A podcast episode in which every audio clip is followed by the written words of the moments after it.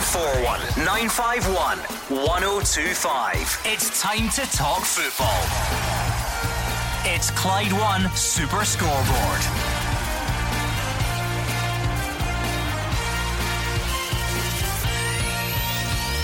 Good evening and welcome to Clyde One Super Scoreboard. Celtic's title party has to wait again as they're held by Hibs in the capital. Rangers are doing all they can to keep it up with a convincing win at Hearts. And Stevie Clarke lets rip at referee Steven McLean after a high tempered match at Rugby Park. Two men who always keep their temper here this afternoon Alex Rae and Hugh Keevins. The temperature is rising, and I'm not talking about the weather outside. Celtic are nine points in front, but the fat lady has yet to sing. At a time when Kieran Tierney's season looks to be coming to an end, Friday's SFA hearing concerning Scott Brown now takes on extra importance for Celtic. He was the only outfield player who looked anything like himself against Hibs yesterday, and Neil Lennon must be earnestly hoping his captain can avoid a suspension at a time when he's needed more than ever. No Brown, no backbone, and Lennon needs his leader of men against Kilmarnock on Saturday because an awful lot hinges on the outcome of the game that comes before the away days at Pittodrie and Ibrox. Yeah, some big fixtures at the weekend. Gordon early kick-off. Rangers impressive. Steamrolled Hearts again. That's a clean sweep for them. Hamilton managed to nick a point in the, the derby. Aberdeen, oh, 10, what a game down there. You know, we'll speak about that later on in terms of some of the decisions. Uh, you look at the St Mirren result, the result of the day for me, really important three points. Dundee are gone for me, eight in the bounce defeat. And you look at Celtic yesterday, stuttering again. Uh, I'm sure we'll be speaking about that during the show as well. There are big talking points all across the top division and beyond. So let us know what you think this Easter Monday 0141 951 1025. And on Twitter, we are at Clyde SSB. So get your calls in nice and early. Big talking points across the weekend. Let's debate as many of them as possible. As the guys say, Stevie Clarke, what a soundbite he gave. We'll hear from him a bit later on in the show. Three red cards for Kilmarnock. Um, we've got the situation at the bottom of the league, the bottom of the championship. Let's start at the top though. Of our Premiership. Neil Lennon's warning his players the holidays aren't here yet after dropping points at Hibs yesterday. He thinks they should have won the game and he's also questioning the attitude of some of the squad. Last week it was all, you know, there was string of managers in for this job and now this week I'm being touted elsewhere. So again, it's just noise. Ah, it would help if you played the right clip of Neil Lennon. You always find that, don't you, Hugh Keevins? Before, well, I find it. What did you make of the game yesterday? Uh, poor from Celtic's point of view. Uh, some incredibly inept performances. Step forward Olivier Ntcham. Unbelievable. This guy is either the best midfield player in Scotland or the worst midfield player in Scotland, depending on how the mood takes him. Uh, I think that Celtic were a huge disappointment in front of goal. All credit to Hibs. Nine league games under Paul Heckingbottom, no defeats. But I do think that Scott Brown, of course, along with the rest of the outfield players, not at his best yesterday, but he was terrific in terms of breaking up the play. And I repeat, no Brown, no backbone. So Celtic need him to avoid suspension at the end of the week. Well, to be fair, the goalkeeper made some world class saves, so by all accounts, he got man of the match. So I think it says a lot about what we were doing. Well, second half, I didn't think first half we played well at all, so I'm unhappy about that. But second half was much more like us. Wanted more. We didn't start the game well. We were pedestrian. After 20 minutes, we looked a lot more like ourselves, but we were slack in the final third. A bit tippy toppy for my liking throughout the course of the game, really. It's only the last 10 15 minutes where we really looked like we were, the game opened up anyway. You know, Hibs started the tire and we started finding good gaps in that, but our decision making at times was poor. Was it quite a frustrating afternoon? There's got a few stray passes. And... Very, very. You know, from quality players all all over the board. Decision making at times was very difficult to comprehend. I don't know if there's an anxiety there, but there shouldn't be. I mean, we certainly haven't passed it on to them if, if there is. But um, I just think we we need to approach the start of games as well as we did last week, and we'll be all right. But we didn't today. We allowed Hibs to get a foothold in the game, and if we're going for the title, the holidays aren't here yet. Forget about the noise out there. Oh, you can win it here. You can win. It. You got to win the games. That's what's angering me at the minute because we're up and down at the minute. Attitude of some of the players is not making me happy, but I've told them what I expect from here on in. Alex, they probably should have won it. Neil yeah. Lennon's right in that respect, but again, they didn't, and you can see why there will be a bit of frustration creeping in because it's um, just not quite what most of the fans have been expecting. Yeah, absolutely. I think I think the fact that Neil Lennon isn't the, the permanent boss is a, is a frustration there because he's tiptoeing around about the players. You can see that he would like to rip into them, and because he's just the interim boss, he's just trying to go along with the flow. He's trying to get these players, give them the the benefit of the doubt. I agree with what you said yesterday in terms of you know the wasteful. You know, you're looking at guys that have got really good quality throughout their team. Brown and Ntcham giving the ball away unnecessarily, and then the normal guys who, for me, are the match winners Forrest, McGregor, Hayes, and Edouard on the day. You know, they just didn't quite collect that final ball. And he's like what he says, they're tippy tappy at times and, and, you know, allowed Hibs to get back in. And then they can may well have nicked it as well at the death Hibs. Why is he nipping around the problem instead of just addressing it? Because at the end of the day, he's the interim manager. If he wants to be the permanent manager, he better get them sorted out. Yeah, I, listen, I understand what you're saying, Hugh, but because he's if he if he was a full time gaffer, I think he'd be going through people on that because he knows he's going to be there long term. And the fact is, he's just he doesn't want to upset anyone. For me, he just he's not he's not actually going through these guys the way he should be because see the see the performances we've seen of late. Uh-huh. Exclude last week when we says he get the gold star in his favour, getting to the final. But when you take the performances, would you expect a more of a reactive? Neil Lennon on the sideline being more animated. I don't see that, Hugh. Three of his last uh, six games have ended in goalless draws. You know, it, it's so unlike Celtic. But I think if Neil wants the job, never mind tiptoeing around the problem. Tell them exactly how you feel because it's your position that's on the line after all. Well, he says they need to approach and start games better as they look to secure the title. He does say there's a possibility Kieran Tierney might not feature again this season. I'm not getting panicky, I'm not getting anxious about anything. We are dictating our own destiny here, and we have to dictate it a little bit better than what we're showing in the last two league games. That's it. We're not there yet. I believe eventually we will get there. Don't want to run before we can walk, but we've got to approach the games and start the games with a better tempo. It's felt as if you've kind of chosen your words carefully because maybe you're into a manager, but it kind of gloves off now? Is it? Yeah. It was a case of that today, that's for sure. Kieran wasn't in the squad, obviously, he said he spoke to Seeing a specialist on, on Thursday regarding his pelvic and, and groin area. So he's just in too much discomfort at the minute to, to play.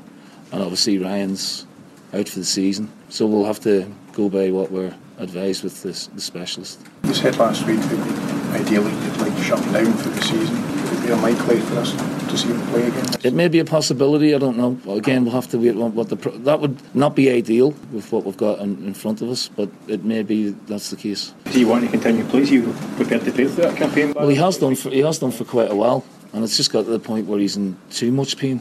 You know, he came off training very early on Thursday or Friday. So, like I said, we'll see what the consultant says and we'll take it from there. Come on then, 01419511025. Celtic fans, any concerns about the way you're stuttering towards the title? Or is that not the case? Is it just about getting over the line and you're confident you will do so? Let us know on the phones or on Twitter at Clyde SSB. Other big games to look back on as well, of course. The weekend started in the Premiership with Rangers at Tynecastle. Let's speak to Mark and Hamilton first. Hi, Mark. Hi, Gordon. Here in panel. Hello. Hi. Um, I don't know where to start, but the first thing I'm going to say to you is Neil Lennon's never can never be a Celtic manager. It's, I don't understand his his team selection. Yesterday, I've heard you just saying there about that, uh, my favourite pal Ntcham. That is just I can't believe I can't even put into words what I think of that guy's a football player. Now. Well, the thing is, where, know, how does he, where does he see in training? If you a, a small week he picks and then he picks a team. Well, yeah. I mean, you, dear, dear, man. Celtic certainly were better when Ntcham went off and Tom Rogic came on. Uh, Ntcham, for me, I don't know if you agree, Mark, but I've, I've watched him play games where he looks a superb talent. Someone that uh, Porto were allegedly willing to pay nine or ten million pounds to get a year ago.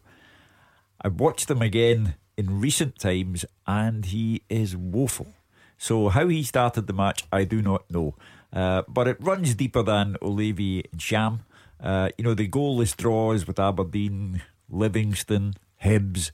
You know, Celtic at the moment are stuttering towards this title. And the, the Kilmarnock game for me is massive because if anything were to go wrong on Saturday, this will turn into panic. And the, the Scott Brown SFA hearing is pivotal as well because I do believe there's no replacement for Scott Brown, and if you take him out of the Celtic team, they'll struggle. Well, many Celtic fans would tell you they played their best football when he wasn't in the team, but we'll save that debate for a bit later on, perhaps. Alex, talk to us about Livy Ntcham Yeah. because th- there was a time last season when you felt he was the best midfield Yeah. In Scotland. He certainly doesn't look like it at the moment. So what's what's been happening? I think he's lost his way a little bit, Gordon. You know, I think he's been in and out of the team. He's had injuries. I think his pal leaving Dembele in the summer towards the end of August didn't help the case either. But uh, the Porto thing. But then Celtic tried to nip it in the bud by giving him a longer contract. For me, when he's on his game, he is one of the standout midfielders in this country. He scores goals, range of passing, athletic. You know, he's got that stature to be a top player. And, and he has all the ingredients. But listen, I take uh, the caller's point on board yesterday. I couldn't believe what I was watching. You know, this is a guy who manipulates the ball brilliantly and he's passing it out the park. But it wasn't just him. You've seen that kind of with, with- with several players on the day. And because tonight the callers come on and says Ntcham, but there were several players Yeah. giving the ball the ball away. And I think that's the frustration with Neil Lennon. An interesting thing on that uh, bit of audio that you said there, the gloves are off.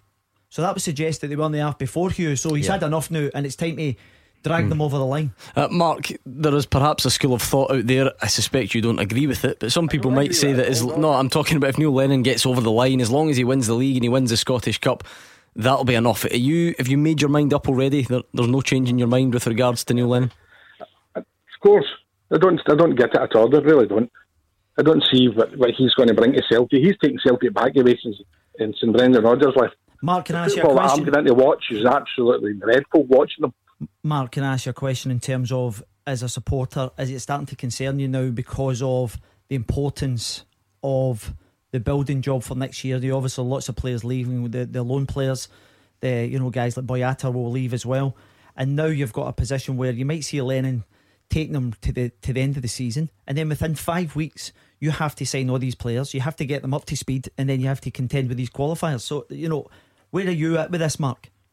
No, I don't give him the job, Alec. He doesn't get the job. No, no, I take I your wouldn't- point on board, but at what point do you actually say we're bringing a new gaffer in? You know, because Well, you t- couldn't time possibly do it though before the Scottish Cup final or anything, could Yeah, you? that, that- that's that's a hard one, Alec, to do that. To I wasn't, I wasn't, moment, suggest, I wasn't suggesting you're leaving, but do you, what my Uh-huh. point is, is because of the position that you're now in as a club, you you you know you've got five, four or five weeks before you know uh, that that finishes, and where I'm trying to suggest here is, is there going to be enough time to do all this job for the new manager to get all these players in, get them up to speed, and then go into the qualifiers? It's it's a tricky position that Celtic find themselves at the moment. All right, thank you to Mark in Hamilton, 0141 951 1025. We're on Twitter at Clyde SSB, a club open to all. Says, Is there any debate left for Neil Lennon to get the job? It's pretty clear he isn't the man for the job. 10 in a row is cancelled if Lenny is appointed, in my opinion. And Craig Logan says, Celtic have not won the league this year. Rangers have given it away. The best thing long term for Rangers would be Celtic to win the treble, as they will then give Lennon the job. Plenty of people will say, well, he's undefeated. Since he replaced Brendan Rodgers, he's and the two undefeated. and the two call, so-called big games he's had, a Scottish Cup semi-final And and, an Old Firm game, he's, he's won. won, yeah. That's the, that's the case for Now, him, isn't it? Yeah. Uh, now, Celtic as a club will show respect to Neil Lennon, former player of 20 years standing since he arrived here from Leicester. They will show respect to Neil Lennon, and he will get until the end of the season, and then Dermot Desmond and Peter Lawwell will make up their mind. I think Neil Lennon took the club on under the worst possible circumstances. And yes, all shout at once. They had an eight point lead. Yes, I'm well aware of that. But Brendan Rodgers' departure was a thunderbolt for the Celtic supporters, and Neil Lennon took it on and remains undefeated. So he's fighting his corner. I think he has to fight it a little harder now because never mind tiptoeing around players and their egos and what have you. You better get in about them now because you've got Pittodrie and Ibrox to come. Okay, let's find out what Martin and Coatbridge makes of it. Hi, Martin. Come on. Hello there. Hello. What's on your mind tonight? How you doing, panel? All right? Yeah, good, thanks. Dude, no, just to talk about um, Celtic starting towards the title. Uh, we're not starting towards the title. We know the title's wrapped up. I mean, if we beat Kilmarnock, right, on Saturday, that's it. It's nine points.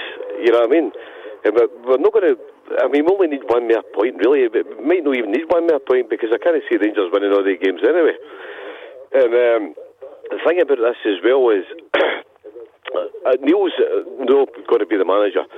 Um, I feel sorry for Neil Wright because I, I like I like Neil Lennon, and he's a great servant to the club.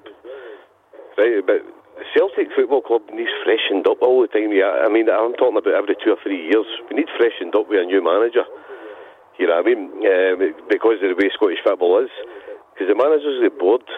They get bored with the way the football is here. So every two or three years, we need to bring somebody new in anyway to freshen up and freshen the players up. This is going to be the hardest summer that Peter Lawwell has ever known.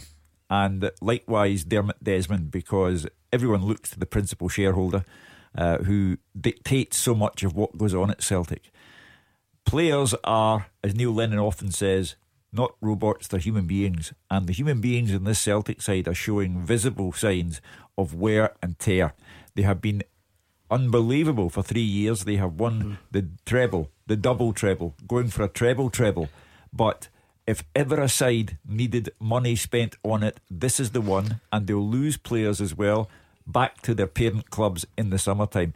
A manager has to be decided upon, whether it's Neil Lennon or somebody else, and players have to come mm. in, and Celtic have to spend money. So for me, it's the biggest summer Peter Lawwell and Dermot Desmond have known. I don't think many would disagree with that, Alex. The, yeah. the, the counter argument would be, though, that Celtic got 82 points last season. They're in 78 at the moment. There are 12 points left to play for. They only need four to match last season's tally. So maybe, maybe they have gone backwards, but that's not really been reflected in the points total. So I'm, I'm not sure what you use to back that up. You're right. Back it up, Gordon. I think uh, what you say is in terms of if you look at last year, they were winning games comfortable. Uh, I said to Hugh a few weeks ago because we, we, were we were driving back in the car, and I said to Hugh because Hugh often says this team's regressing. They, they, they, look as if they're going back. They're tired, and it does look that way. And I think that's what we're actually saying about Neil's frustration because they're not on the front foot. And I said to Hugh going back in the car, but they'll finish with more points. Uh, uh, uh, so. And it's interesting because they always manage to go over the line. They have a mentality, and we speak at this regular on the show that there's a mentality there for Celtic. They, I think, is it four goals in the last say six or eight games or something, whatever it is that they've scored in the dying five minutes or so. So they have that mentality to go over the line, but they're stuttering against teams like Dundee, commanding things, deflections, and but they're all they're getting there. But the points tally, you're absolutely right, they will supersede it. Adrian's in Linwood. What did you make of it yesterday, Adrian? Oh, I watched the game. It was. Can I just say one thing? Sure. Hugh Keevins, he's an honest man. He's I listen to him all the time. I listen to everything he says. Right. But see, yesterday, to all the Celtic fans that, that have been at the game and watched the game, I'm a Celtic man myself. Now, see the Hibernian goalkeeper. Four fantastic saves, saves to stop that bogging in the net. Is that not what happens? Why does Neil Lennon have to get sacked because it was a nil-nil draw? See the second half of uh, the game, Celtic were on their hips. The only person stopping them getting a goal was the goalkeeper. I would just like to put my point mm-hmm. to, to be football. To be this fair, what happens. To be fair, you're the one who mentioned the word sacked. No one on this programme has mentioned the word sacked. Celtic, as a football club, are entitled to take their time and to come to their own conclusion about who they want to be the manager on a permanent basis. Neil Lennon is still in that race. The problem that Celtic have at the moment is that the, the brand of football is being looked at by the supporters and it's not to their satisfaction. And results like goalless draws with Aberdeen and Livingston and Hibs are not to the supporters' satisfaction. So there's a, a rumbling about some aspects of Celtic's play. But of course, they could still go on and get a treble treble. And the, the, the cup final against Hearts could be a memorable day hmm. on the 25th of May. But people are entitled, and you're quite right to mention Marciano. He was superb. But oh, people are people are people absolutely. people are entitled to look at the team, and some will come to an unfavourable conclusion mm. about what they see. That's that's okay. That's allowed, surely. So, Adrian, are you all for Neil Lennon then at this stage? The, the... I'm, I'm, absolutely, I'm, I'm for Neil Lennon all the way. Why why change? Because Neil Neil Lennon hasn't actually been given the job yet. So his frustration and his thing, because you can't go, right, you're out, you're out, you're out, you're out. But well, he can. on Sunday, the Hibernian goalkeeper played a blinder, done what he's paid to do, and done everything else. Hmm. Now, Celtic could only do try and get the ball in the net, but the keeper stopped him. It's like an old Andy. He was like an old Andy Goram stopping Celtic by getting ten in a row. I save here and I say, who's that? It was absolutely brilliant. All right, thank you, Adrian in Linwood. 01419511025. We're going to hear from Steven Gerrard. He says Alfredo Morelos faces a real challenge to get back into this Rangers team. What do you think? We'll do that next. Clyde One Super Scoreboard with Thompson's personal injury solicitors. Compensation. They know the score. Talk to Thompsons.com. Hugh Keevins and Alex Rae are here looking back on the weekend's biggest talking points. Stephen tweeted in about Celtic saying Lennon is picking Hayes ahead of Sinclair and Weah, who are far more effective and score more goals. The goal count since Lennon took over has dropped dramatically, and it's down to his kick and rush, long balls, and hit and hope crosses into the box. And Tony wants to see the youth team used. He says, Does young Daniel Church deserve a crack at left back till the end of the season? Izzy is lost in that team. Let's look back on the big game at Tynecastle though on Saturday. So Rangers fans, Hearts fans, let's do it. 0141951 1025. Steven Gerrard says they put in nearly the perfect performance on Saturday. He says on another day it could have been a few more goals and is looking for them to keep up that run and try and make it three wins on the bounce. The team performance was very strong. You know, a lot of positives uh, to take away uh, from Tynecastle. Really pleased. Nearly, nearly the perfect performance. Really, we, we obviously wanted a clean sheet. We gave them a little bit of joy down our right side, their left side. Towards the end, they were getting too many crosses in for my liking, so you knew that they were going to get a chance. So a bit disappointed in that, but in the main, obviously very delighted with the um, with the performance. I think our play today was very entertaining. I think on another day we could have got five, six goals with that last little bit of quality at the end. But you know, to come to a place like this is, is difficult. Um, so to score three goals and win the game quite comfortable is a huge bonus for us. We can't control what, what happens across the road. I think we can only focus on our work, and um, you know we went on the back of two really strong performances. We made it three today, and you know a lot of fingers have come our way and a lot of criticism because we haven't been consistent enough. So the challenge from now till the end of the season is can we find a level of consistency till the summer and, and see where we end up. Um, but the focus is just on Rangers and our points that are available. There's 12 left, and we want to give it a, our best efforts to try and take maximum points if we can. Sorry, that was three in a row, wasn't it, at Yes. the weekend? And again, another impressive performance. Lots of criticism for Hearts, but Rangers taking advantage of it, Alex, and putting in another convincing one.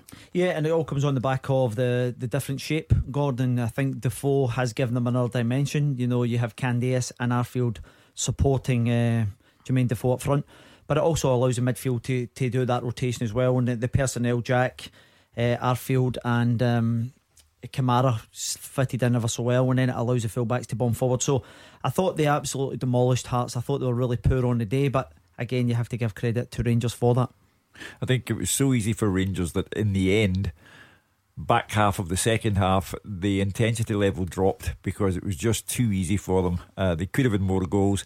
Uh, Defoe looks natural and predatory as he has always done throughout his career, but I still think that when Morelos is free of suspension, he'll come back in. And that Rangers will look to capitalise on him. I mean, I, I know you, I know you say that, but let, for just for talking sake, say it was the next game then. So, so Morelos comes in, Defoe goes straight out the team. Rangers' next game is at home to Aberdeen, right? So, uh, it, Morelos isn't back for that one, though, is he? He's he's got one more. But I, I'm, yeah. I'm, I'm, the reason I'm doing it is just Hypothetically. hypothetically for the timing. So if Morelos was available this weekend, you would have him back in and Defoe out the team. for one simple reason, Gordon, you can't have a ask a big fee of Morelos if he's not in your team. Well, you can because I don't think a transfer fee will be settled on the remaining three games of the season, will it? Will it I- not be already made up? I uh, I do not see Defoe being first pick when Morelos is free of suspension. It's against Hibs. Uh, only time will tell. I think that if if Rangers get a result against Aberdeen on the, the I think is that the f- second time that'll be four wins in the bounce, Gordon, in the league. Is that right? You know, so it would be an impressive run for the Rangers standards because they haven't got to the five so far.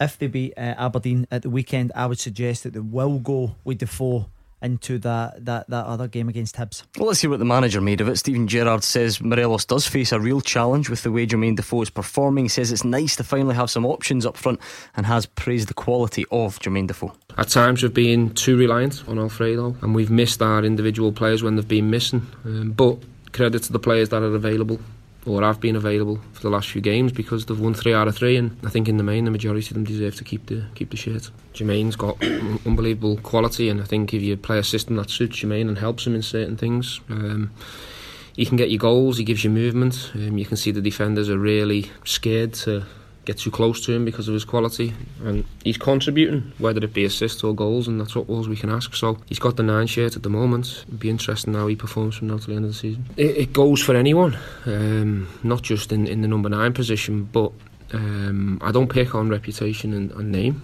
Um, I think in the first six months of the season, Alfredo was in that good a form. It just made sense to, to bring him back, and there wasn't really anyone challenging him for that number nine. There's a challenge there now. You can see it. There's a player there playing with his confidence high, creating chances for us. He's scoring goals. Um, that's the way Rangers should be. We should have options in that area, especially that area. James is a Rangers fan from Priesthill. Hi, James. Right, how you doing? Good, James. What, what, all right, what do you make right, of the weekend then? Well, I just I think we were a bit First half, brilliant. I was happy with what I seen. It's just we seem to be doing the same thing all season, but it seems to be gets it taking nearly forty five minutes to start playing a game. But for this time, it just seemed in reverse. If he's not talking about, like it was taking us like nearly half a game to get into the game, but now we're playing for the, playing well for the first half, and then the second half, to be stepping off the gas. Hmm. I mean, Alex, some would say that's not a problem because if you've got the game won, you've got the game won. But just it depends. Uh, some people want to see that intensity staying from the, off. from the off right till the end. Yeah, well, listen, it's, it's, it's human nature as well. Gordon Rayton just had a period where they were on, I think it was three uh, wins in the bounce where they scored 14 goals, and he scored earlier on, and then he managed to to get goals laterally in the second half. Uh, the, the caller James is kind of frustrated that they're not doing it for the full 90 minutes. But I, I said to Hugh uh, off air uh, the other night as well you, there's ways to manage a game as well. You're 3 0 up, you're popping it about, you're dictating the play, and you just take the sting out of the game, and then you may well add more. But you know the game's actually you're just seeing out the game, and you're not exerting yourself. You know because we don't forget as well you're getting to the end of the season. But I think one of the things for Rangers over the course is that they haven't dictated for start to mm. finish, and and you know the fans want to see that. I get that and understand that. James, with all this talk about progress and points gaps and next season, what do you make of overall the way Rangers are finishing the season at the moment?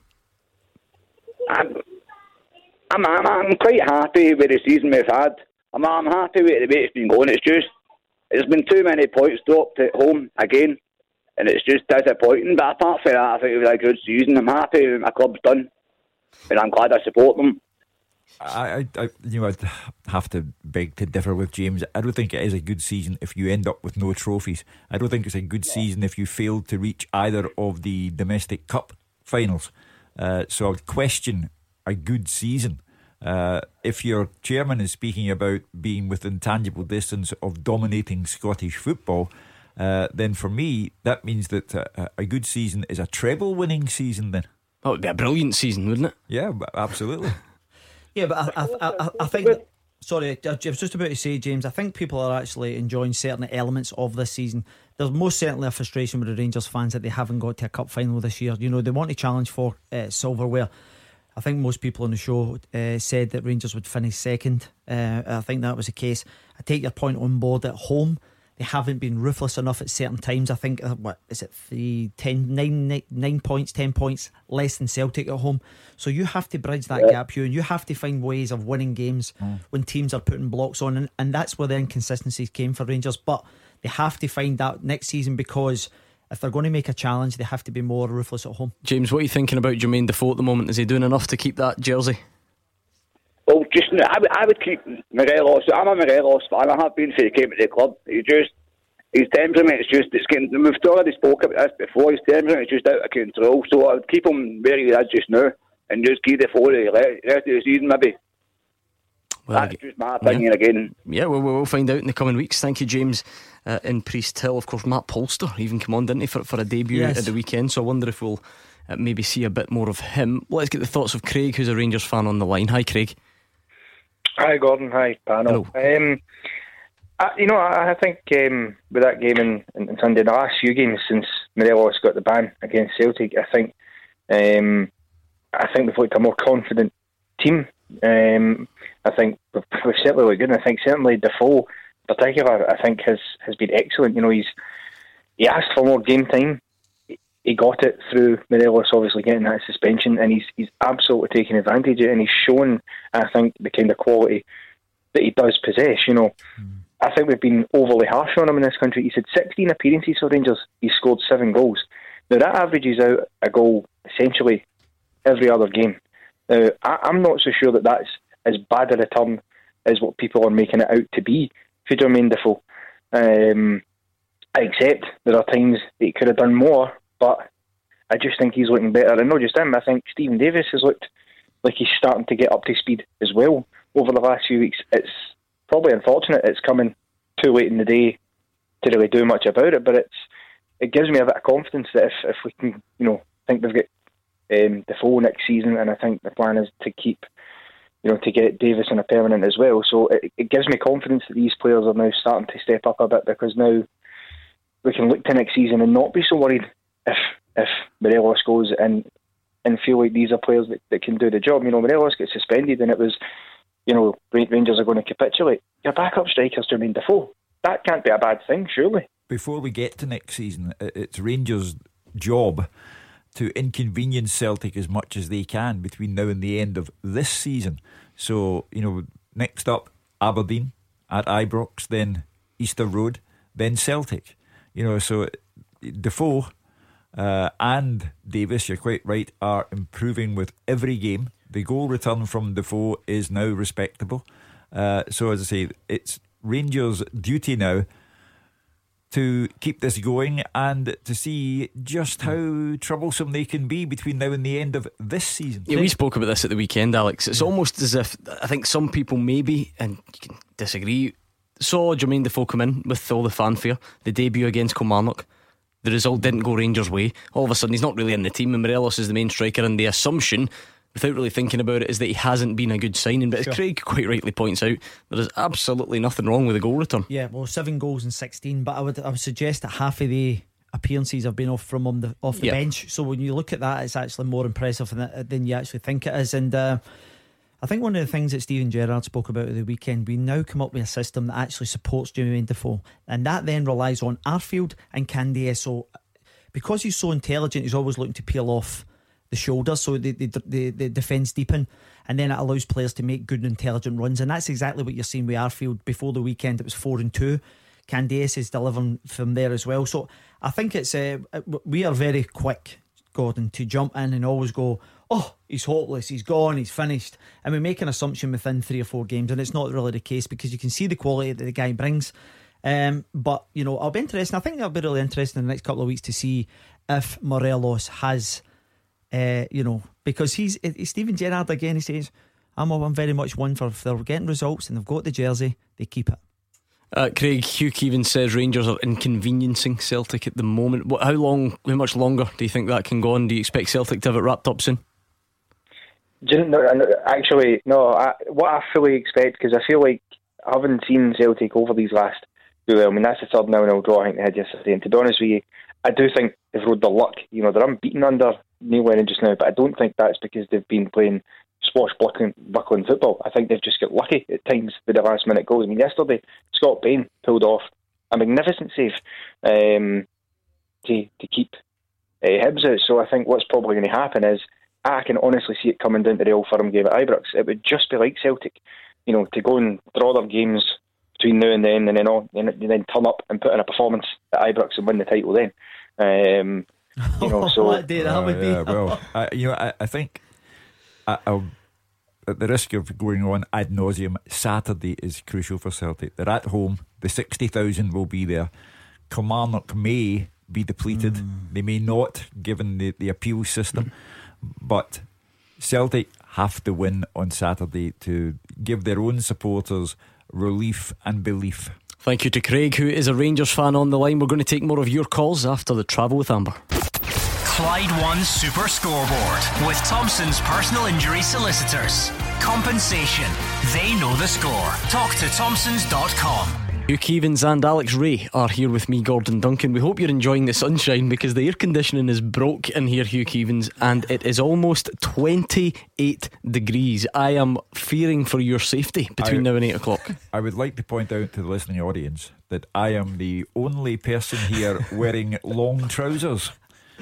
Alex and I thought we'd get away with that because this is radio. It's like being back in primary school. Golf, you the golf today, sensational. Listen, 28 degrees in here, so I hope you're all enjoying the sunshine. You can at least take measures to cool yourselves down, but Hugh Keevins is going to be toiling by eight o'clock, so give us give us your sympathy. Uh, third frame is on Twitter at Clyde SSB. Face the facts, he says. Uh, Lenny's unbeaten, extended the lead, got us to the final, on for the treble treble, two goals conceded. Give the players a break. Unbelievable injuries. Manager walks away mid season. 180 games in a historic three years. Cut them some slack, he says. But it was Neil Lennon who questioned the attitude of his players. Not me, not Alec Rae, not Gordon Duncan. It was Neil Lennon who questioned the attitude of his own players after the game at Easter Road yesterday. So phone him. Do you know an interesting thing? The, the the guy who's on Twitter there saying, you know, as if he's trying to allude that we are the guys that are actually having a go here. Not necessarily. I think No, he, no, he well- could be talking to fans who are phoning Well, in and well, that's what I complaining. was just about to highlight because a couple of the callers earlier on were saying Neil's not the man. Yeah. Because of the performances. So we're really kind of. Where he is, where he does perhaps hit on an important point as to where things are, are different, if, if you like, is that Celtic are not conceding. They don't really look like conceding either. They're very solid at the back. If there is an area for criticism, it's clearly up the other end, yes? Yeah, Ajer and Simunovic have done uh, very well. Uh, again, they are forced together as a pairing because of injury to Boyata and Benkovic. And I do readily concede that Celtic's season has been characterised by injury problems. And here they are approaching the last four games of the season. Christie out with multiple facial fractures. Kieran Tierney looks like the end of his season. Uh, you know, so they have been troubled by this all season long, Celtic. Uh, but they're going to have to hang on uh, until the end of the season. Hugh, just quickly, just tell. Uh, uh, uh, you're saying that they are troubled with injuries. Let's look at their bench: Toljan, Sinclair, Rogic, Ollie Burke, Tim Weah, and Benkovic. You're probably looking about forty or fifty million quid there. So, you know, in terms of what they have at their disposal, there will be injuries, but they are better placed than most of the other Yeah, of course, I don't deny that. But over the course of the season, the, the, uh, and I omit to mention uh, Leigh Griffiths, who had his own personal issues and hasn't played for months either. So, uh, I, again, I'm not here to try and destroy. Uh, what Celtic would do. I'm trying to understand the, the composition of the season. We've got a bit more from Steven Gerrard to hear from, but let's speak to James and Greenock first. Hi, James. Hi, yeah. Um, I was just listening earlier on there, and I'm kind of listening to the tweets that you were you were talking, and there was a Rangers fan saying that like, Celtic having to win the title, the Rangers have kind of threw it away. Yeah. I think if I was a Rangers fan, I'd be worried about the next two years going towards ten in a row because I've been listening, and I mean, listening. I'm the first one to admit Celtic have went backwards over the last three years, but yet they're one game away for a treble treble. You're looking at the summer. And I'm looking at Rangers kind of recruitment so far. I'm looking at Jordan Jones, Jake Hastie's coming in, linked with John Souttar. I'm just going, is that the type of player that that's going to stop Celtic from getting 10 in a row? You know, I'm looking at Celtic. I think Brendan Rodgers, obviously, I don't think anybody's happy that he left. But I think the one thing he done last summer was shine a light on the transfer policy at Celtic. And I genuinely think this summer Celtic will push a boat out and will look to sign better players. Because I think Brendan Rodgers shone a light on it last year with the John McGinn situation. And I just looking, and I'm going, if sorry, sorry. Sorry, James, I was just about to say it's, interesting in terms of the perspective that Brendan wasn't back last year. I think it was along the lines of about 13 or 14 million pounds in both windows. Nine for uh, Edouard, two million pound for the guy who went back to Ukraine, and then two million for Bayo, give or take.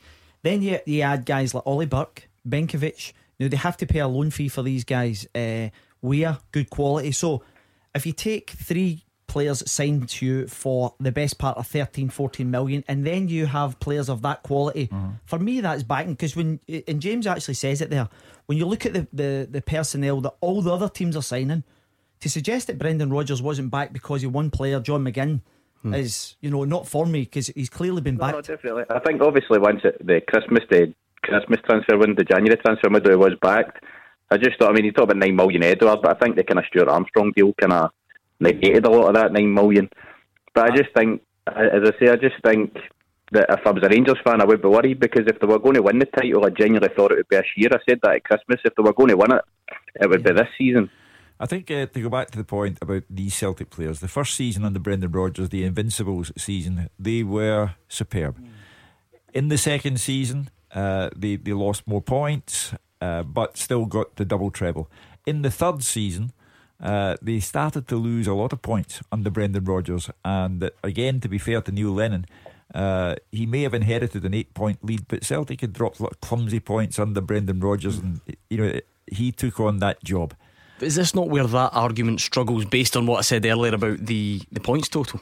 It, by the looks of it, Celtic will amass more points than they did last season. The, the, they may very well do. I mean, they only need another four. There's 12 to play for. They need four to equal last season's total. We've got a bit of work to do, Gordon. I, I still believe we've got a bit of work to do. But the, the point I was going to make is that the Invincibles, the double treble winners, perhaps the treble treble winners, they're only human, and that side needs fresh blood. Mm. It really does need freshened up because players are running on empty. Thanks to James and Greenock. A quick question from Ryan McGuinness before we, we hear from Steven Gerrard again. What are your thoughts on the idea of Celtic appointing Mark Hughes?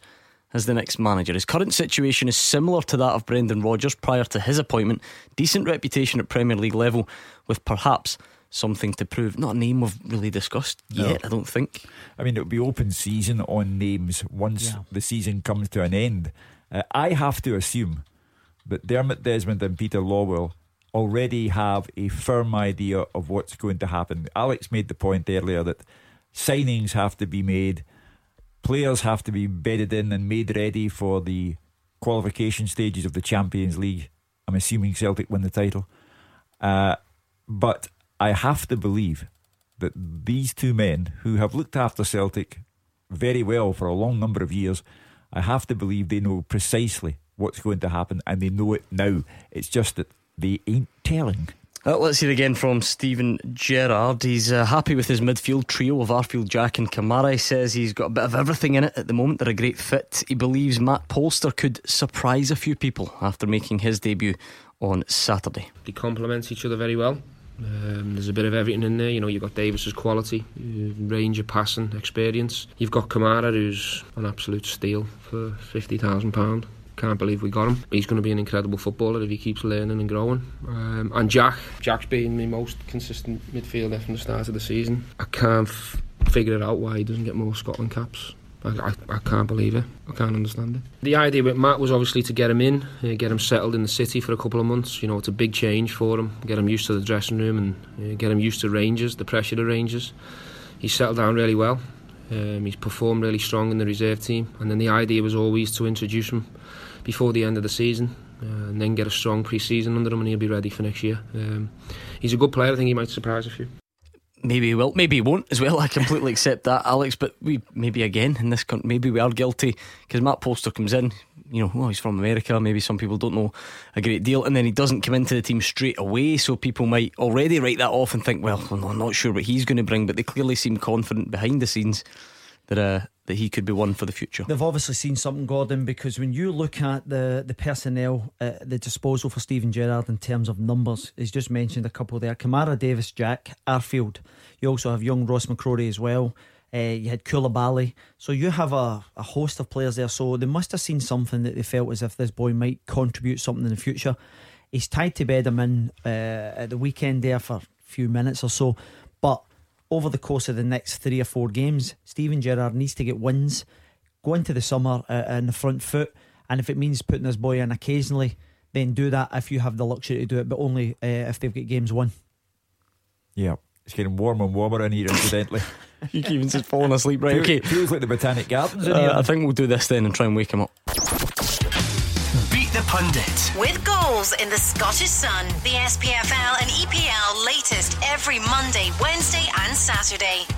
0141 951 1025. That is the number you need right now if you want to play tonight's Beat the Pundit. What a way to kick off the week. And I'll tell you, the Pundits had an absolute mare. Four out of five nights last week, the victory went to the listener. Four sign balls we gave away in one week. So let's see if we can pick up where we left off. 01419511025. It could be you up against Hugh Keevins or Alex Rae for the chance to win a sign ball. Give us a call right now and be quick because you only have until the news at 7. Clyde One Super Scoreboard with Thompson's personal injury solicitors. Win the compensation you deserve. Talk to Thompson's.com. Hugh Keevins and Alex Rae are here. Give us a call or send us a tweet. We've been looking back on all the weekend's biggest talking points. We looked at Celtic's game at Easter Road yesterday. What does it mean for the title race? What does it mean for Neil Lennon and so on? Uh, we also looked back on Tynecastle on Saturday, hearing from Steven Gerrard. Now, if you've not heard from Stevie Clarke, stay right there. And if you have heard from him, it's worth hearing from him again. So we're going to bring you that as soon as we play this. Beat Pundit. With goals in the Scottish Sun, the SPFL and EPL latest every Monday, Wednesday, and Saturday. Five beat the pundits last week. Four victories for the listeners and only one. We even had our first zero from a pundit in many years. Well done, Andy Little. He's never going to live it down. But let's see if you two can do a bit better. Stephen is in Knightswood. He's up tonight. Hi, Stephen. Hi, Gordon. Hi, uh, Hi, Stephen. June, Alec. Enjoying the sunshine, Stephen. Was it a day off work? Give you a bit of time to study for tonight's Beat the Pundit? Yeah, I've got work today, man. But I'm, I'm good to go now. I've got my paper beside me and everything. Oof, listen, you'll need to read it pretty quickly to get through uh, any clues for the questions. But let's see how we get on. Heads, you are up against uh, Hugh Keevins, and tails, it will be Alex Rae. Okay. It's tails, Alex, up against Stephen from Knightswood. So, Alex, I will give you some Clyde too and make sure you can't hear us. Yep, he's giving me the thumbs up. Great no, stuff. minute, no, I can still hear you. Oh, you can still hear me. You can still hear me. That's not good. No, let's start all that carry No, absolutely. Stephen. You know what I mean? By the That's way, honest. look how honest he is, Hugh Keevins. You see how Is honest is that that, was? Yep, I think someone else would have just pretended that they were getting Clyde two in You're ear. going to start dancing? And uh, that was, I'm impressed with that. I'm impressed. Alex can still hear me, so that's not great. There we go. We'll just kick him out of the room. Something's up with the button. Out you get. That's fine. Right, you ready, Stephen? Okay, let's go. Great stuff. You've got 30 seconds, and your time starts now. Who did Chelsea face tonight? Only. Scott Arfield represents which national team? Canada. Which Scottish player scored the winner for Crystal Palace against Arsenal at the weekend? James McArthur. Ziggy Gordon plays for which Scottish Premiership side? Awanaki. Who scored Rangers' third goal on Saturday? Oh, uh, Who is the current kit maker of Partick Thistle? Uh, pass. What club is nicknamed the Red Lichties? Arbroath. Okay. Hugh Keevins, give Alex Rae a wave. Tell him he can come back in. Here he comes. We're doing it old school. The button isn't working. Alex, are you ready? Yes, go. Right, same set of questions to you, shall we? Yes. Who do Chelsea face tonight? Watford. Scott Arfield represents which national team? Canada. Which Scottish player scored the winner for Crystal Palace against Arsenal at the weekend? McArthur. Ziggy Gordon plays for which Scottish Premiership side? Who scored Rangers' third goal on Saturday? Uh, oh. Pass. Who is the current kit maker of Partick Thistle? Puma. Uh, what club is nicknamed the Red Lichties? Pass. Oh, you surely going to give me another question? You're coming in hand. Can't there. believe you passed a Just guess a team. Who passes a question like that? What club is nicknamed the Red Lichties? You're just throwing one out there. Anyway, Stephen, what do you think? Feeling confident? I think I've done all right, aye. Oh, you've battered me. I think he has. I think going out the room's thrown Alex Rae. Let's find out. First one, who did Chelsea face tonight? Burnley. Stephen got it. 1 0 to Stephen. Scott Arfield represents Canada. You both got it. Uh, James McArthur scored for Crystal Palace. You both got it. Ziggy Gordon plays for Hamilton. You both got it. So it's still one up to Stephen. Still one up to Stephen.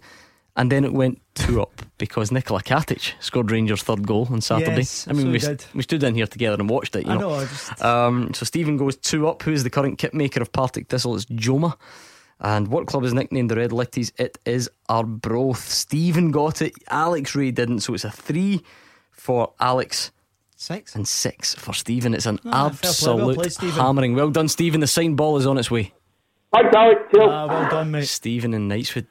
By the way, we're seriously, we're going to need to take out a bank loan for these signed balls. That is five out of the last six nights. I have a theory. We're wintertime players. We need the dark nights, the floodlights so? on. Yeah, The heavy pitches, yes. Yeah, we- we're not suited to this continental weather. I mean, Yeah, I mean, because all the talk of squad size at this time of season, I think maybe it has been a long season for you guys. guys, Just man, yeah, I mean, the, you heard in the news there it's hotter in Scotland today than it is in Madrid, Rome, and Athens. I mean, what chance have you got? Yeah, He did- but the boys from Dennistoun. anyway, 01419511025. Let's talk football, shall we? It was a weekend full of big talking points. If you're talking about Celtic or Rangers, like we covered off in the first part, that's fine. You can still take more of those calls. But let's look at the other big talking point from the weekend. Stevie Clarke, listen up to this. He insists that Steven McLean, the referee, should never ref a Kilmarnock game again after he sent off three Kilmarnock players. Clarke says it's the worst refereeing performance he's ever seen. Now, a bit of background the referee is the son of former Kilmarnock defender Stuart McLean, and uh, Clarke's not happy with that side of things either. I just went over and congratulated him and told him it was the worst refereeing performance I'd ever seen in my career. And it's a long career. He lost control of the game in the first half. You guys are watching it. He lost control. He actually lost control of a professional football match. And I mentioned when we played Hearts here earlier in the season, Hearts beat us 2 1. And I mentioned about the referee, it was Steven that night as well. And he didn't control that game properly either. So the, the job of the referee is to control the game. He didn't control the game. He lost control of the game. And I feel a little bit sorry for him, you know, because I, I feel, when people tell me historically going back, he's never been particularly kind to Kilmarnock as a referee. And I think he feels the pressure of the fact that his father played so many games here. I really do. And if you're a referee and you feel that little extra pressure, it can affect your performance. So I've mentioned it a couple of times privately, publicly. I'm now going to say I think it would be better for Steven and better for Kilmarnock if Steven doesn't referee any more games for us. Quite simple. There's loads of referees around that can cover. I think if there's a, some kind of fam- family connection, it's a big family connection. You know, Stuart McLean was top top player. I remember coming to watch. Good right back, and he, he played. I don't know. Stuart played over 400 games for the club, and, and I just feel that that's a big enough connection to say no, maybe better and better for Steven. You know, he's, he's obviously we've had him as well where he's made some decisions for us, but by and large, since since I've been here, when he's refereed us, I haven't been particularly sure about his performance. He's overcompensating then probably for his family. I don't know. I don't know. But take that out of the equation. Yeah, let's let's take that out of the equation then. He doesn't have to worry about that as well as trying to get all the decisions right as well. It wasn't an easy game to referee for anybody, but you would acknowledge that. You know, just right Yeah, but a good re- a good referee could handle it. Good referees can handle difficult games. Scathing, Hugh Keevins. Well, uh, when we were discussing this on Saturday, uh, none of us had seen the incidents. I've had a look at them over the weekend, and I think that Stevie Clarke has gone too far. I think that in the case of uh, Kirk Broadfoot, the first red card, I think is a perfectly justifiable red card given by Steven McLean. Kilmarnock have no problem with Stuart Findlay and two yellow cards equaling a red. They have admitted no problem. And uh, Rory McKenzie, uh, perhaps an area of dubiety there, but is that enough to say that he was the worst referee you'd ever seen?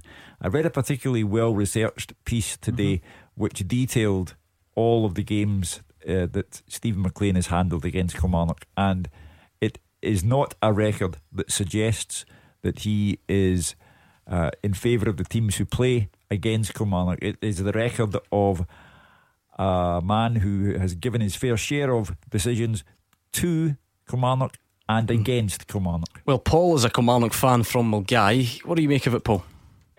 Well, I know some pundits have actually chastised Steve Clarke for his comments, but personally, I don't think he went far enough. Uh, if McLean is afraid of being seen to be impartial, and as a result of that becomes completely biased in his decision making in favour of one team, then he shouldn't referee not only a Kilmarnock game again, but he shouldn't referee any game. Yeah, And just to go on if, if that's the case, Paul, though, that's quite, that's quite a large if. Surely you would ag- agree. Yeah, well, I've got a few points here. Uh, He he probably wasn't helped uh, in his decision making by his assistant referee, Graham Shinney, uh, who was actually the instigator of getting Kirk Broadfoot sent off. Kirk Broadfoot had every right to go for that ball. The goalkeeper was brave and he got connected with. But Kirk Broadfoot had no malice or no intent of hurting the keeper whatsoever and didn't go in forcibly. And just on some other situations here, Sam Cosgrove in the first half was flying in tackles, left, right, and centre.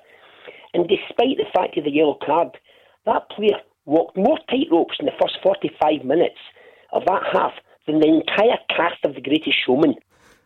Well, you, In you're you're right in the case of Sam Cosgrove. That is a mistake on Steven McLean's part because he should have sent him off for a second bookable offence. Now we'll have to agree to differ with regard to Kirk Broadfoot. I think Kirk Broadfoot did endanger Joe Lewis, the Aberdeen goalkeeper, and uh, under the terms modern day referees respond to, uh, I think it was right to send him off. Paul, you want to come back in? Yeah, I, I would just disagree. I think any any professional player in the circumstance that Chris Broadfoot was facing, when the ball was within reach of him, the goalkeeper was brave. That's why the goalkeeper got, got connected with him. The goalkeeper was brave. But Kirk Broadfoot's got every right to go for that ball, as any manager would expect his player to go for. And just picking up on the, the, the, the Cosgrove point of view, prior to Cosgrove uh, being booked, he should, he should have been booked prior to that for diving. There was a situation where he fell to the ground, clutching his face after a challenge by Greg Taylor. And I just want to clarify for your listeners here if Greg Taylor jumped off the top step of a ladder, he still wouldn't be able to reach Cosgrove's face. As talented as Greg Taylor is, he's about the height of Ronnie Corbett. I mean, it was utterly insane. Cosgrove rolling about the ground and holding his face. Well, I've agreed. I, I have agreed that Cosgrove should have been sent off. Uh, Well, that's a mistake on Steven McLean's part, but I do not think that in terms of Stuart Findlay, Kirk Broadfoot, or Rory McKenzie, I do not think that. The McKenzie one's difficult, isn't it? I'm Yeah, not. I'm not sure the footage is good enough to make a proper but, but those, it. but those who were there, who witnessed the game, uh, have a a story to tell uh, with regard to how much contact was made. However, if you take it all as a whole, Yeah. is is it enough for Steve Clarke to say that's the worst refereeing performance I have ever seen? I don't think it is. Hugh, see, see if you take the instances, uh, the, the the red card with Kirk Broadfoot, and we'll listen to Paul there, who was at, uh, I think at the game. For me, when he lunges towards the goalkeeper, and the keeper is brave because he has to go down to to gather the ball. When he lunges, he's actually out of control at that point. So I can see why why he's given him a red card. I think he actually caught him in the face. Well, it's anything really, but by the rules, it's anything that endangers the safety of an opponent. Yeah. And you know, so whether you think Kirk Broadfoot meant to kick Joe Lewis or not, Yeah. by the letter of the law, doesn't really matter. The question is, did he endanger I- his I- safety? For, for me, by lunging, he's endangering it, Gordon, because you clearly caught him. The second one, the two yellow cards, and I like Big Findlay. I love the progress that he's made. He's broke into the Scotland squad as well. Good talent. And again, the Mackenzie one, I'm not exactly sure. There was too much to be done, and I'm not even sure. And this is reinforcing what Paul's saying. I don't even know if uh, Steven McLean actually saw that. But for me, Steve Clarke has taken that too far. With Right. regard to Steve Clarke's comments on uh, Steve McLean and why he should not be allowed to referee Kilmarnock games again, I don't think the SFA can ever bow to that kind of pressure. And before everyone shouts Willie Collum, I'm well aware that Willie Collum, after a Rangers game, uh, was the victim of a statement released by Rangers in which they inferred that he had underlying issues with Rangers. Now, Steven Gerrard later distanced himself from the club's comments. He said that was not his belief. Steve, it's right to say that Willie Collum has not refereed a Rangers game since then. It is wrong to say he never will. I don't know when he'll referee a Rangers game, but I guarantee you he will, because the SFA cannot be seen to bow to the wishes of one club, whether that club is Rangers or Kilmarnock. Willie Collum will do a Rangers game in the future. Mixed bag on Twitter here. Ben Kavanagh says totally out of order. Stevie Clarke bringing up his dad. Um, he contradicts himself. I would expect a fine p- put Stuart McLean, who regularly goes to Rugby Park, in a position after those comments. But Scott McLean, unrelated, I assume, uh, says it wasn't just the red cards. It was McLean's inconsistency to all tackles. Aberdeen were Yeah. getting away with murder. It was the worst performance from a referee I've seen since I started watching Killie 30 years ago. Hugh actually said that there in terms of Cosgrove. I, I totally agree with you. The the tackle, I think it was in kind of the, the left back area. Yeah. He smashed, I think it was Stuart Findlay. For me, that's a yellow card and should have resulted in uh, a, a, a red. Uh, there's obviously a joke in there, Hugh, about the Scottish FA. Maybe they'll just kill two birds with one stone, and when they call him to see if he wants to be the next Scotland manager, they can tell him to come up for his disciplinary hearing as well. Whether I- both of those or one of those things happen, we'll find out. you know, they, they'll deal with uh, Steve Clarke as they see fit in terms of his post match comments. Uh, it will not influence anything with regard to Steve Clarke being a contender for the Scotland job because he's not being employed by the SFA disciplinary committee, he's been employed by the SFA. Uh, so if they can agree, or indeed if Steve Clarke is even interested in being interviewed for the Scotland job, all of the stuff that he had to say at the weekend will be a complete irrelevance. Uh, Gordy's opinion says I'm no defender of refs, but the Killie manager Clarke is bang out of order. That's at Clyde SSB on Twitter. Uh, 01419511025 on the phones. Uh, let's speak to John, who's in Wishaw. Hi, John. Aye, it was just what you were saying there. Uh, you just spoke about it just as I phoned in. Has Wally Collum refereed a Rangers game? And if he hasn't, why no? Well, to the best of my knowledge, he has not refereed a Rangers game since uh, Rangers issued their statement. But I believe that the SFA cannot be seen to accede to the wishes of one particular club, whether it's Rangers, Kilmarnock, or anybody else. And Willie Collum, who is one of, now, no matter what you think of him, he is one of the highest rated officials in this country and indeed in UEFA circles. And Willie Collum will at some point do a Rangers game. Next year. Next month, I don't know. Uh, but I can assure you that he will do a Rangers game. He'll not do it this season, but Well, how do we know that? Well, he would have one done. He would have done one by now, Hugh. Well, there are four left, you know, including uh, a Celtic Range, a Rangers Celtic game as it will be at Ibrox. Uh, so it could happen before the end of the season. Now, I am telling you that Willie Collum will not go through the remainder of his refereeing career without ever going back to referee a Rangers match. Back to Steven McLean at the weekend. We the rules on this are quite clear. You are actually allowed to say that you thought the referee was was terrible or poor or got lots of decisions wrong. You, you can you can you can say all of these things, but it's when you start to infer bias or incompetence that's when you're likely to get yourself in a bit of bother. Um, so I'm not sure we've ever had one for reverse bias before, but I, I guess that would fall into the same category. you know, the, the, trying to second guess the SFA on disciplinary matters is a dangerous business. But I do think that what he said was over the top. Uh, I, I do think that the referee had justifiable reasons for showing some of the cards that he did and made a mistake in the case of Sam Cosgrove. I'll underline it again. He made a mistake. Cosgrove should have walked as well.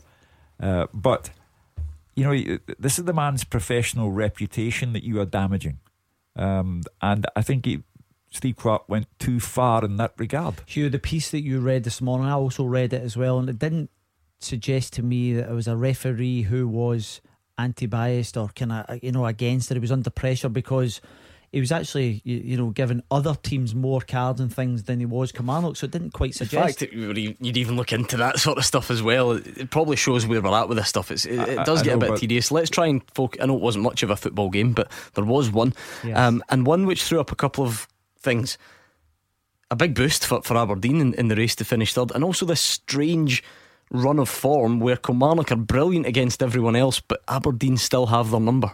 Hmm. Well, that was it's going back to what 2010 or something. Was it? it was it's been a long, long time. The record that they have is a remarkable, and and we said we were talking about this on Saturday, Hugh, where you have a particular team that just seems to have the number, the mark of that opposition, and Kilmarnock seem to be that team. They don't get a result at all against Aberdeen. It goes on. You know, Aberdeen have won more away games than any team in the Premiership this season. More than Celtic, more than Rangers. And the one place where they tend to excel is against Rangers. Now, they're back at Ibrox uh, on Sunday.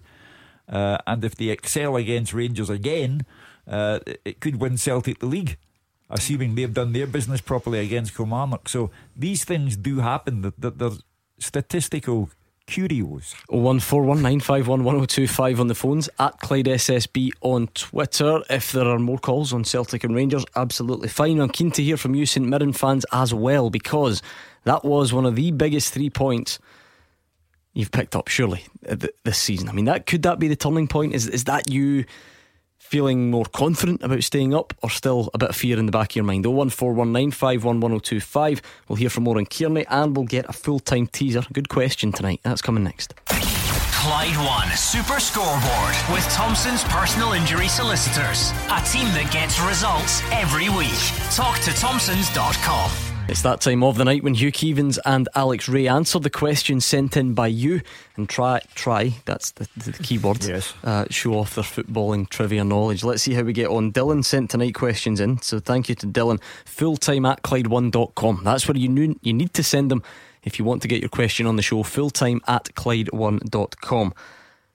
Hard but doable. That's how I would consider tonight. So you ready? Yes. Name the last 10 players to leave a non old firm Scottish club and move out of Scotland for at least £1 million. So, name the last 10 players to leave a non old firm Scottish club and move out of Scotland for at least £1 million. Steven Fletcher. Yes, Hibs to Burnley. Well done. O'Connor. No. Um.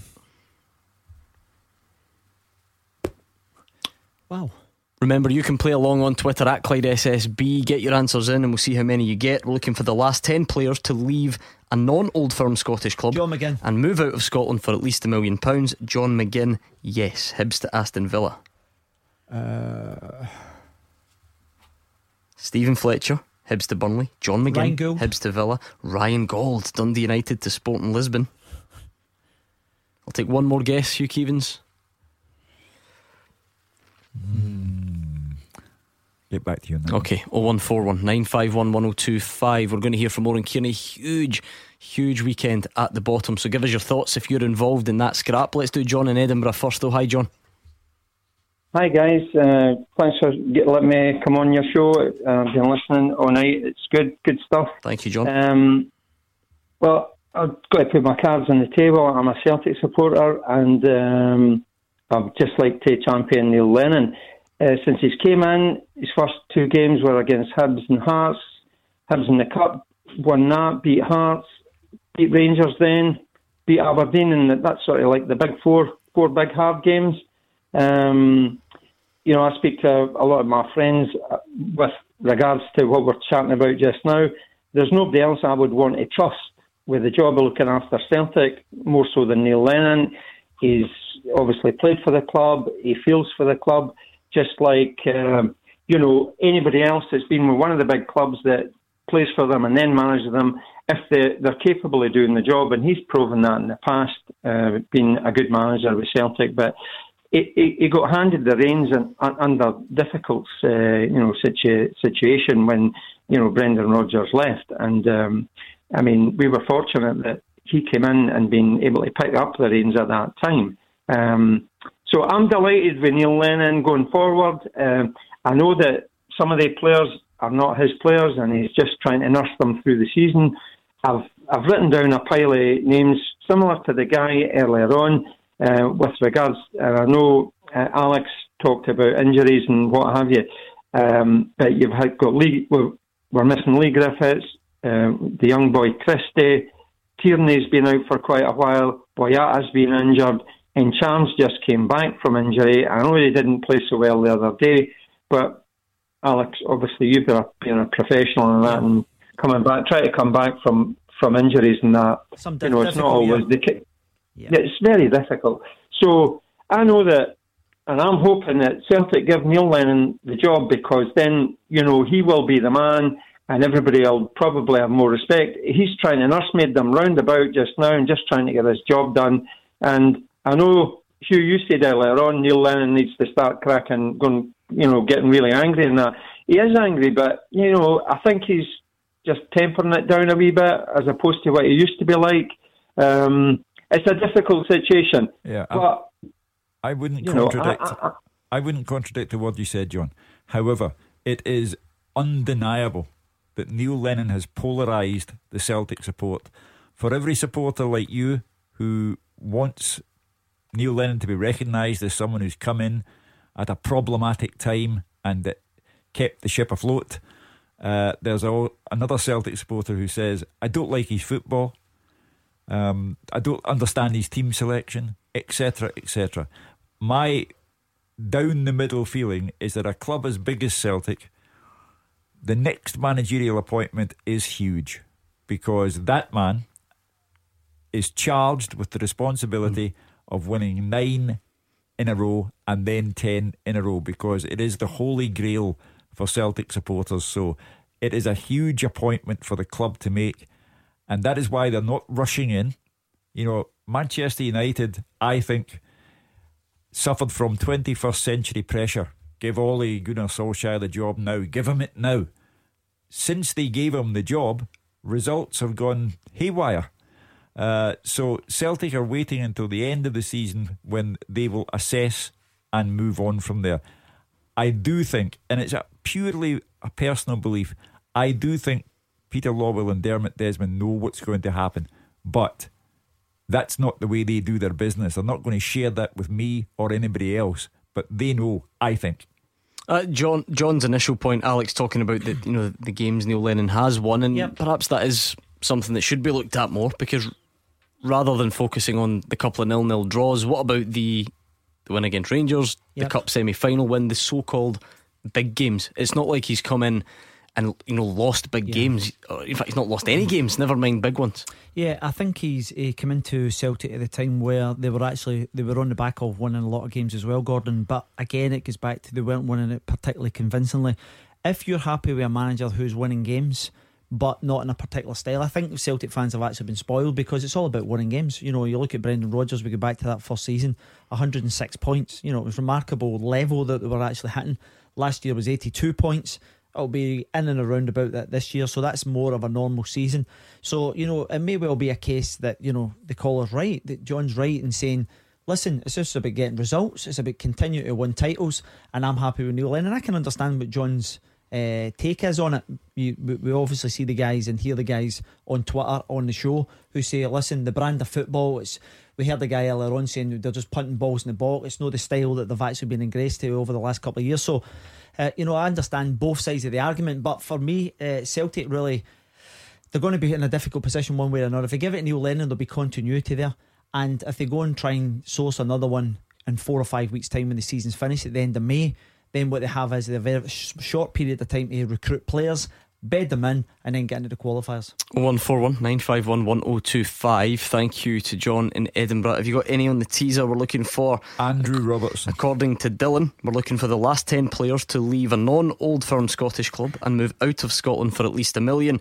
Uh, Dylan says Steven Fletcher is one, Ryan Gauld is one, John McGinn is one, Andrew Robertson. Andy Robertson, a fairly easy one. I've got a couple here that might be um, Duncan Ferguson. No.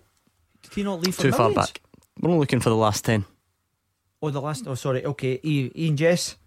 Too far back. I've, I've, I'm going back because I've got Kevin Gallagher and the likes. But Uh, I'll give you a clue. back. You're looking f- because it's the last ten. These are probably.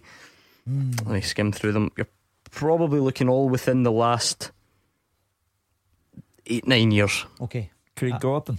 No, he's just out with that as well. He was 2007. shout that is. I think it was 2007. So you're just out with that. Oh, I need to have a rethink again. I had, I thought I had about four or five there.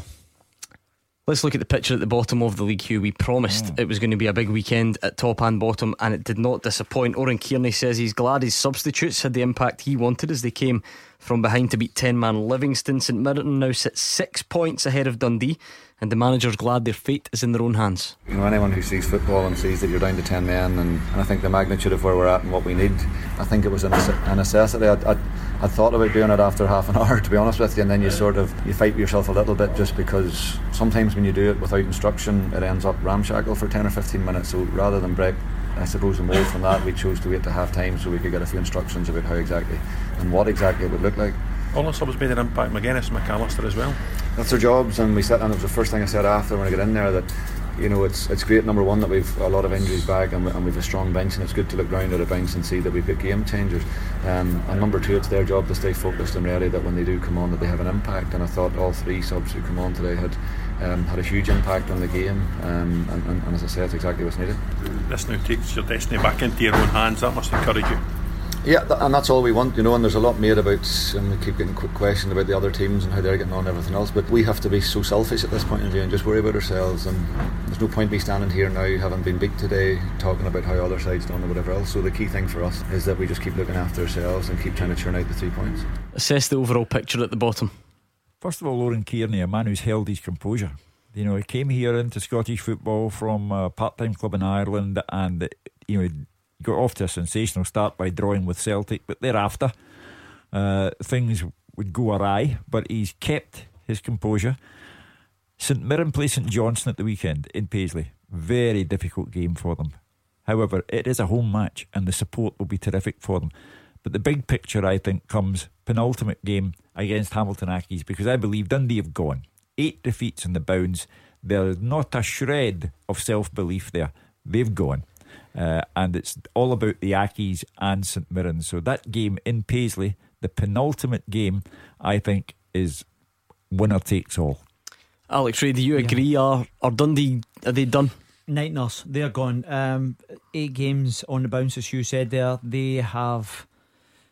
They're conceding too many goals, Gordon. They don't have. A- six a- points a- a behind St. Mirren at the moment. Yes, too much, too much for me. I, for, uh, listen, it kills me to say that because I had a couple of good years up there as a manager, and uh, unfortunately they haven't done it. They've tried to bring Jimmy Mack in, it's not quite worked. But listen, you just need that one win and maybe try and galvanise them. But for me, they look as if they've they've gone at the moment. Um, and then the Leakis pick up the point, don't they? So, Yes, but, but- St Mirren get the three. So Hugh's right. That's now all shaping up as a, a great battle between them. And listen, it could still change. It's only six Yeah. points. Dundee are behind. So there, there could be a swing this weekend. But either way, we're in for a, a fantastic run in at the bottom. You, you wouldn't know. Not if you're involved in it right enough. No, you wouldn't know where Dundee would get a point from Yeah. between now and the end of the season. Uh, so I- I discount them. This Yeah. is all about the Accies and St Mirren. Now, St Mirren St Johnstone is a, a very tough fixture. You saw what St Johnstone did to Dundee at the weekend. Uh, but I like Oran Kearney and the way he goes about his business. Uh, that could be a huge one for them on Saturday. Well, I just I just want to give you a stat here. Um, out of the last eight games, St Mirren have won three, drawn three, and lost two. That's survival form, Three, isn't sorry. it? So, uh, so it's three, three, and three. And So you're saying nine yourself- games in last Then night. you t- compare that to Dundee, who have actually not got a tap. You know, No. they've had eight defeats in the bound. So it's head to head between Hamilton and uh, St Mirren for that last uh, playoff spot. I think. Uh, John is a St Mirren fan. Just how important was that at the weekend, John? Oh, that was that was absolutely critical, you know, especially after going a, a goal down. But it showed the spirit we've got in this team now. I mean, we, against Hamilton, we went a goal down, and uh, you know, maybe six months ago they would have collapse, but they fought back to get a credible draw there, and they could have won that game. But Livingston, they went one better and uh, beat them quite comfortably uh, towards the end. Was against ten men, but. What, what, what my point was uh, this time, and uh, Oran Kearney's coming on, and this is Oran Kearney's idea. It's a system they use in uh, the Northern Ireland League, the NIFL. Um, it's regarding European places. And uh, uh, the moment I'm looking at the, the bottom six, and I'm, I'm seeing St Johnstone, Motherwell, and Livingston, they've only five points between these three teams. And um apart from money, and money is important, obviously, apart from getting extra money, they've no incentive, they've no motivation to win the games they're playing against the three at the bottom. So the three at the bottom have got an advantage in that uh, they'll be they'll be hungrier, they'll be more desperate to, to, to, to win these games, more motivation, and most importantly, we'll bring uh, a big support home and away for the, the, the last four uh, cup finals we've got in this uh, league. Uh, whereas St Johnstone, Motherwell will probably bring a big support, but maybe not as big as normal because they'll look on it as a kind of meaningless game just finishing off the season.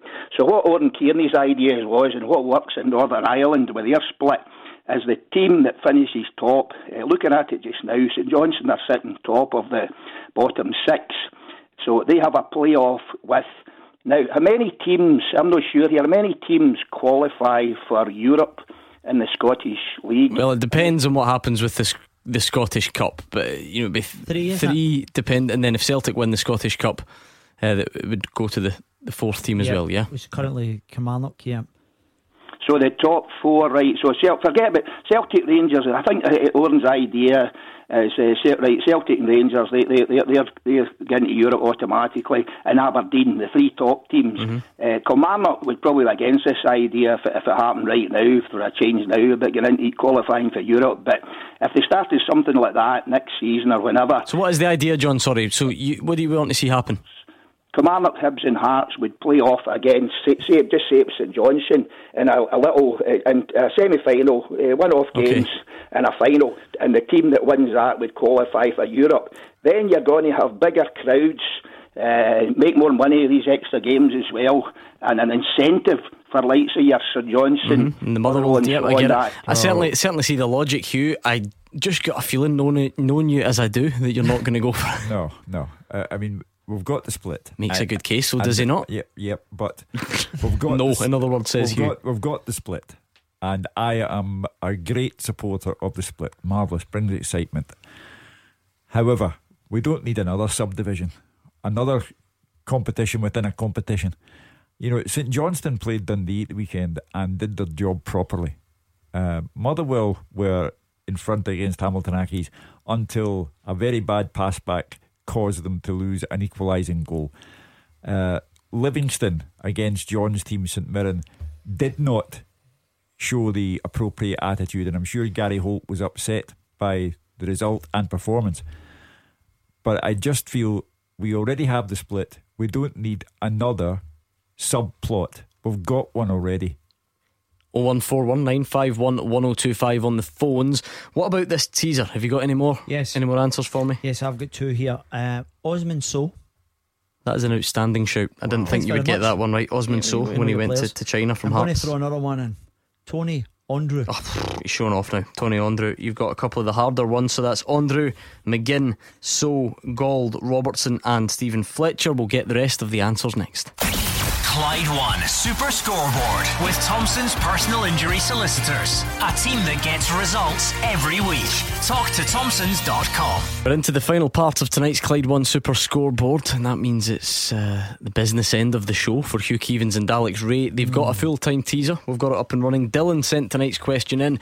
If you've any problem with the question, you just blame Dylan. I'll give you his phone number, but it should be all good. Full time at Clyde One. That's where you send them in, and we use them on the show. We're looking for tonight the last 10 players to leave non old firm clubs and move out of Scotland for at least a million pounds. So guys like Steven Fletcher, Hibs Yes. to Burnley, Andy Robertson, Ryan Gauld, John McGinn, Tony Andreu, and Osman Sow. They were great guesses. Have you got any more? Jason Cummings from Hibs to Nottingham Forest. Well done, Hugh Keevins, Jason Cummings. How much did uh, the boy McArthur go to Wigan for? McArthur is not on the list. Oh, McCarthy. McCarthy. McCarthy, however, Yes. is on the list. this is where we're a good team, Shug. Two to get. Um, I would guess one, maybe. Can't see you get another one. That's just that's just my my personal feeling on the matter. Let's look at the championship, Hugh. It's really like I keep saying it, and I, I don't say it for dramatic effect. More people out with our country should know what's happening at the bottom of our championship oh. because it's as, as exciting as you'll get. Three games left to play. Partick Thistle boss Gary Caldwell still insisting the league table is irrelevant. They're now two points off the bottom after coming back to beat Alloa. Caldwell was delighted with their response. Disappointing first half, some choice words at half time, change of shape, two substitutions. I'd love to take credit for it, but players win football games. And the players' first half chose not to step forward and, and be brave. The players' second half, I just said to them, showed incredible bravery. And I think the only team in this league that could give Alloa a goal start and the way they were playing defensive and still have the bravery, the composure, the quality to break them down because it wasn't easy. I said it was going to be difficult at 0 0, it was very difficult at 1 0, and they managed to do it. Delighted with the response, delighted with the result, but it's just three points, it's three games to go, and we have to focus on them uh, starting on Tuesday night. Falkirk bottom now, what do you think you need to, to, to stay out of trouble? The league table's are irrelevant. Well, it's good to be off the bottom, right? Irrelevant. It's no though, though, isn't it? No. It is, it is because of points. The league table will change. I'm sure the league table probably changed three or four times during the game today. Because the points are so close, we've got nine points to play for. It is irrelevant just now. Trust me when I say that. I, I- I'm not always right, but I know I'm right. I just hope the day never dawns when somebody goes up to Gary Caldwell and says, Have you seen the league table? You've just been relegated. So it says it'll, it'll matter then. But what matters first and foremost is that they go to A United midweek. They're a game in hand. And their United side who have had a splendid season but are perhaps now tailing off. Uh, and Thistle have a chance of going on to 40 points along with Morton. That could go a long way towards helping them survive. Falkirk to me looked to be the one in trouble. Uh, Alloa suffered a defeat at Partick on Saturday after going a goal up. Uh, they have still to fight tooth and nail for their survival. So it's incredible stuff. It's relevant for us. Um, so Falkirk are now bottom Yeah. on 35 points. They're two points behind Partick Thistle, who are in the relegation playoff spot. However, Falkirk have to play Dundee United away and Ross County. Are they gone, Alex? I think it'll be extremely difficult, Gordon. So that's Uh, Dundee and Falkirk. Any more of your former clubs that we can Yeah, add to the mix? Listen, it, it, kills me because they're a really good club, well run club. Even a couple of years ago, they were vying at the top of the league to try and get up. Well, they uh, got to the playoff Houston. final Yes, against saying, Kilmarnock, yeah, didn't they? Absolutely. And, and when you look where they are now, uh, they they cut their uh, academy, you know, they, and financed the first team trying to have a go, and it seems to have backfired on them badly. And uh, I think it'll be a bridge too far, Gordon. Um, tough games they've got Ross County and who did you say Inverness? No, it's a bridge too far for me. I mean, Hugh, that it just shows you in football there are so many reminders of how things can change quickly. Just a couple of seasons ago, Kilmarnock were right down there in the relegation playoff. Falkirk were trying to come up. It went Kilmarnock's way. And look at the impact that's had. Kilmarnock are now flying high. You're talking about Europe. Have they got a manager who might become the Scotland manager? And Falkirk have to slash their academy. They're trying to find money from everywhere. And a club of that size, it's Yeah. a lovely stadium. Anyone who's been, Yeah. um, you're looking at League One football. Yeah. But you know, football can sometimes be cruel. And football does not pay any attention to past reputation, to the state of your ground. It's only interested in one thing a league table. And uh, as the great cliche goes, the league table never lies. Falkirk and Partick Thistle are clubs who do not, I was going to use the word, do not deserve to go down to the third tier of Scottish football. But you get what you deserve. It would be sad if Falkirk and or Partick Thistle went down to the third tier of Scottish football, but they have to work to find their own destiny. Uh, the other story, Hugh, that is going to keep us bubbling away for the next couple of weeks. I obviously didn't dedicate a huge portion of the show to it because we've been round the houses a bit in recent days. There's no real developments, but are we going to get a new Scotland manager anytime soon? Um, the, the SFA have a, a meeting on Thursday. Uh, of course, it has to be top of the agenda. Um, we do need, I think, clarity on this matter. Whether it's an interim boss, which is not complete clarity, but at least it's a step forward from where we are. We need clarity in this matter. We play Cyprus on the 8th of June, and then a few days later, we play the number one ranked national football team in the world, Roberto Martinez's Belgium. So we need to find out within days, I think. People have to be encouraged to go and see Scotland again. And the tickets are on sale. It's a Saturday night game. It's going to be a hard sell because the team yeah. is unsuccessful and, in the eyes of the supporters, unattractive. So the very least you can do is get the manager out there, get him known, and see what he can do to turn a corner with this Scotland team. I was actually just looking at the dates here. It's just over six weeks going to our next fixture. Mm.